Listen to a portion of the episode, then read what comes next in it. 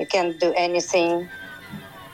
You cannot plan anything. The time kind of stopped at this point. You know, people do not count days and dates. They're thinking only about survival.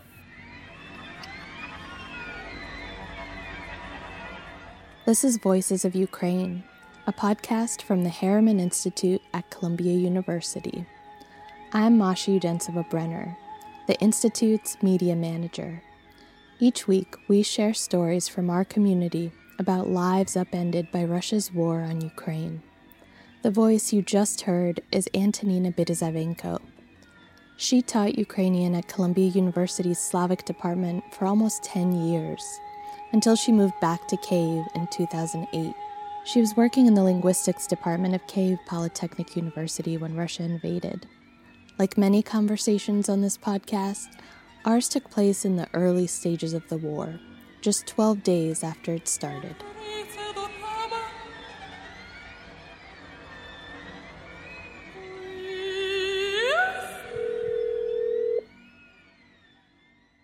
Hello?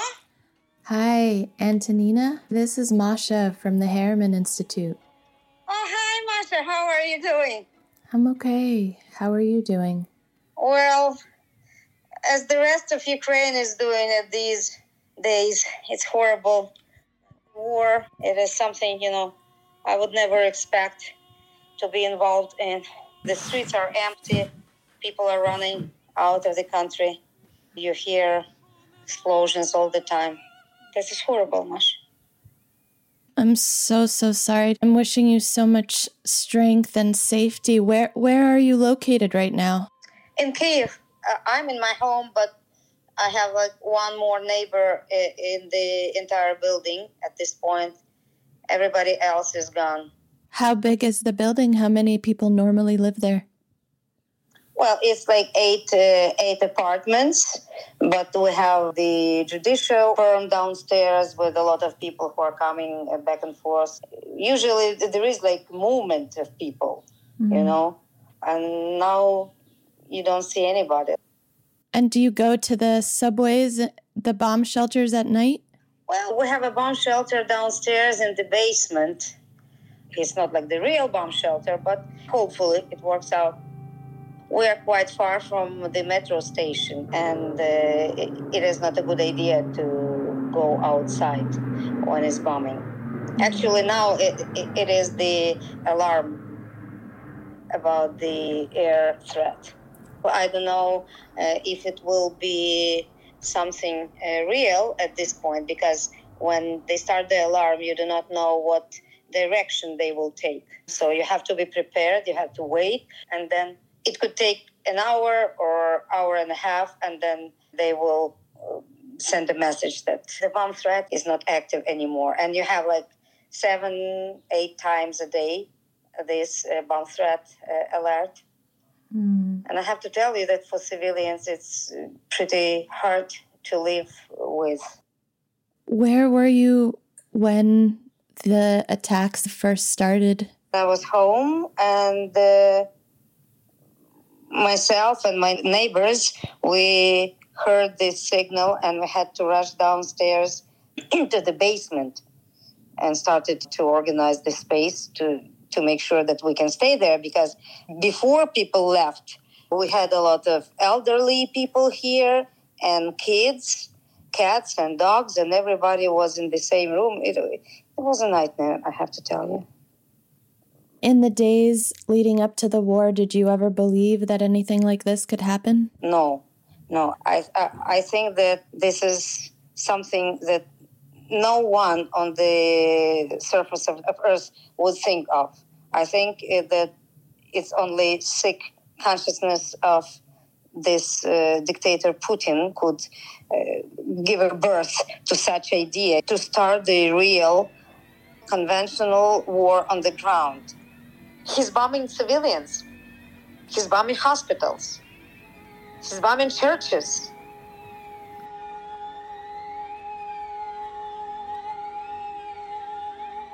After the Soviet Union collapsed, Ukraine was the third largest nuclear power in the world. It gave up those weapons to Russia in 1994. in exchange for a guarantee of security from Russia, the UK, and the United States. I thought that Ukraine gave such an example of goodwill when it gave up its nuclear weapon to Russia.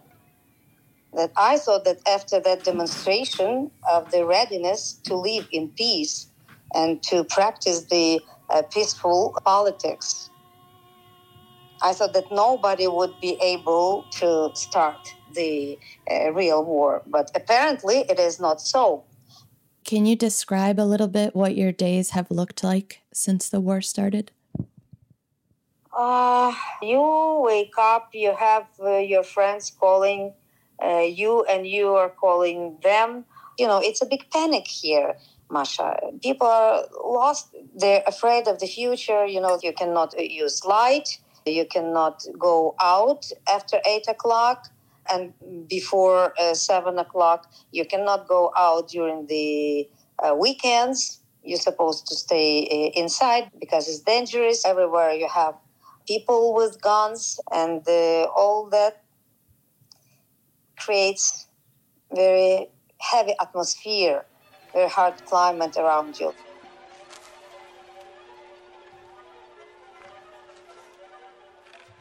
In the first days of the war, a close friend of Antonina's lost power because of the shelling and brought her two young daughters and big dog to stay in Antonina's apartment.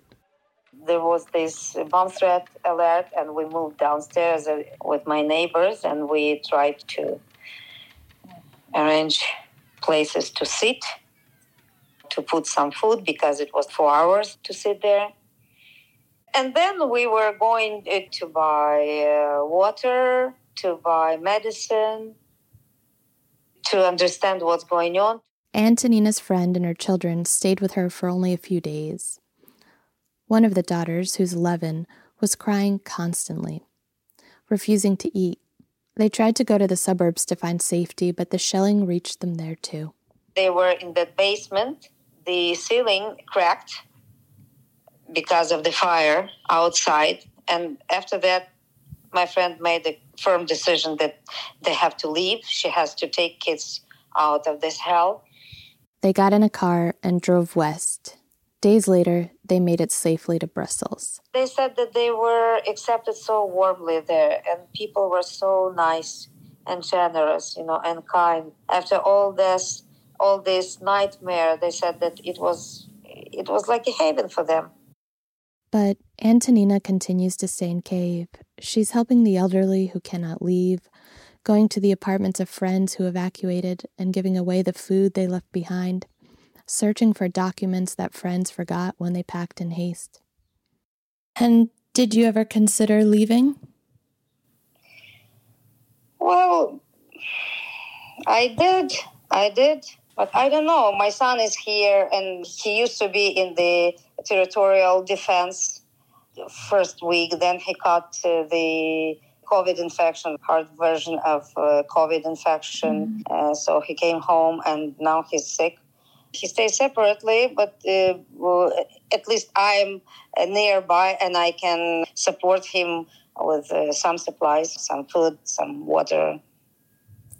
Antonina's son is 37. He has no combat experience and was working as a freelance music composer before the war started.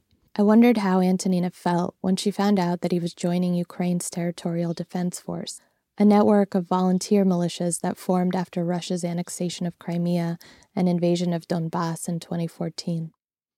The Territorial Defense Force has grown exponentially since Russia started its full scale attack in February. How did you feel when your son registered? I, I, was scared, you know. Uh, I was proud of uh, of him, of course, because he did it in in the first day uh, of the aggression. But a, a, lot of people are there, and a lot of women are there. They are civilians. Uh, they were equipped with guns, but that's it.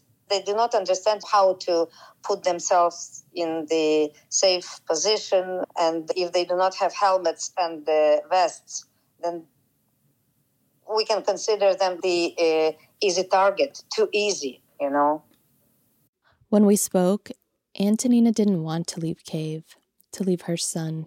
I hear the bombs explosions all the time, and when they're bombing, you can see the lights, and it, it, it's a nightmare that you live through. But I didn't see real soldiers on the streets, and I didn't see the tanks here yet. Maybe if I do, then I will move out of here. Maybe I have to. I don't know.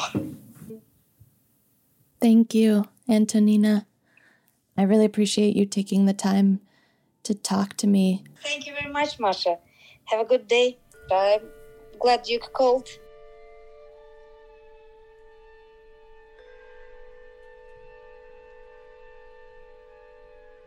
In early April, a few weeks after I spoke with Antonina, Russian troops started their retreat from Kyiv. They weren't able to take the capital like they wanted, and it looks like they'll concentrate on eastern Ukraine for the time being. But there's no guarantee that the attacks on Kyiv won't start again, and civilians are still at risk from landmines left behind by Russian forces. For now, though, things are relatively quiet aside from the occasional air raid siren. Businesses in the city are reopening, and the university where Antonina teaches has started up classes again. Antonina is hoping that the West will finally send more heavy weapons to help Ukraine defeat Russia. In the meantime, she is happy that her son is slowly recovering from COVID, that they no longer have to hear explosions, and that most nights she can sleep in her bed again instead of the makeshift basement bomb shelter she was spending her nights in.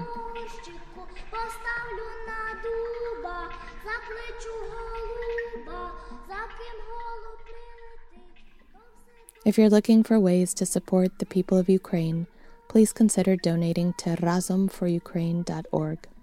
That's R A Z O M for Ukraine.org.